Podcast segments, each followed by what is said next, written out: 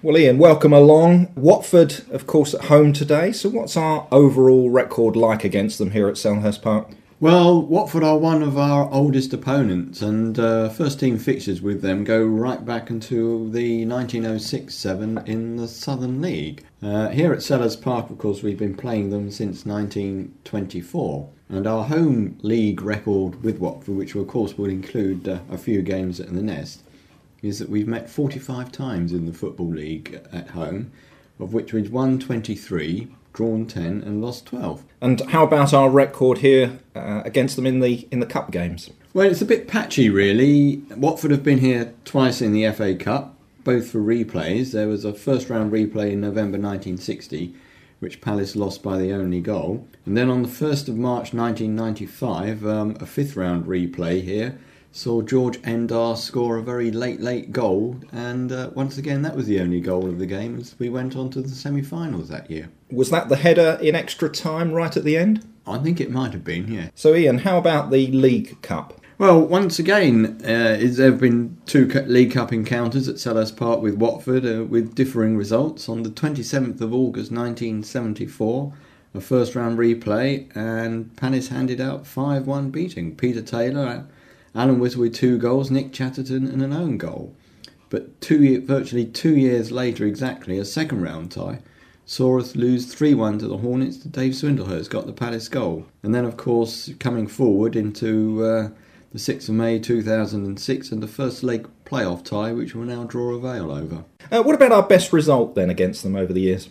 Um, well, we have to go back uh, once again to Division 4 days in September 1959. And early in that season, Watford came to Selhurst Park and Palace handed out an 8 1 spanking of them. They were really stung that day. Alf Noakes and Johnny Gavin were on the score sheet, and there were two for Johnny Byrne, Ray Colfar, and Johnny Roach, while Watford's goal came from a certain Cliff Holton uh, against a very good Watford team at that time. Not on that day, but at the end of the season, it was Watford that was promoted out of Division 4 and left Palace behind still in there. Okay, so what about other notable games against them over the years? There have been quite a few. But I'll concentrate on more recent years, and then of course the we start with on the 8th of May 1994, Palace last game of the season. The Palace team was presented with the Division One trophy that's for that season, and of course, it was the last day of the Holmesdale Terrace with all the uh, celebration and paraphernalia that went with that. Yes, unfortunately, um, we lost 2 0, but I think it was more about the day than the result. Uh, right. So, uh, what about um, the, their last time they visited Selhurst?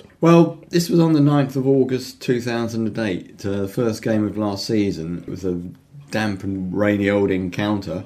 There were debuts for our new signings, Nick Carle and uh, Paddy McCarthy. But the only sort of highlight, if I can say that word really, was when a tackle by a Watford player on Matt Lawrence 10 minutes into the second half prompted a 20 man brawl. Okay, anything else of note?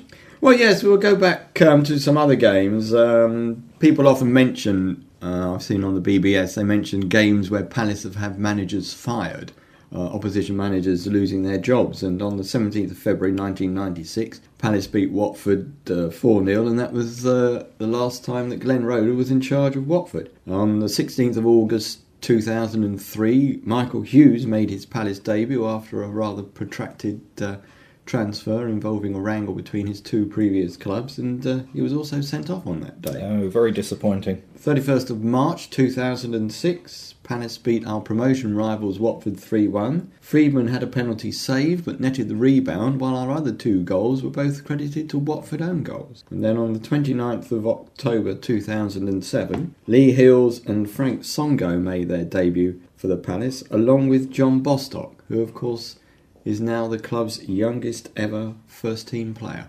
Ian, as always, thank you very much. Thank you.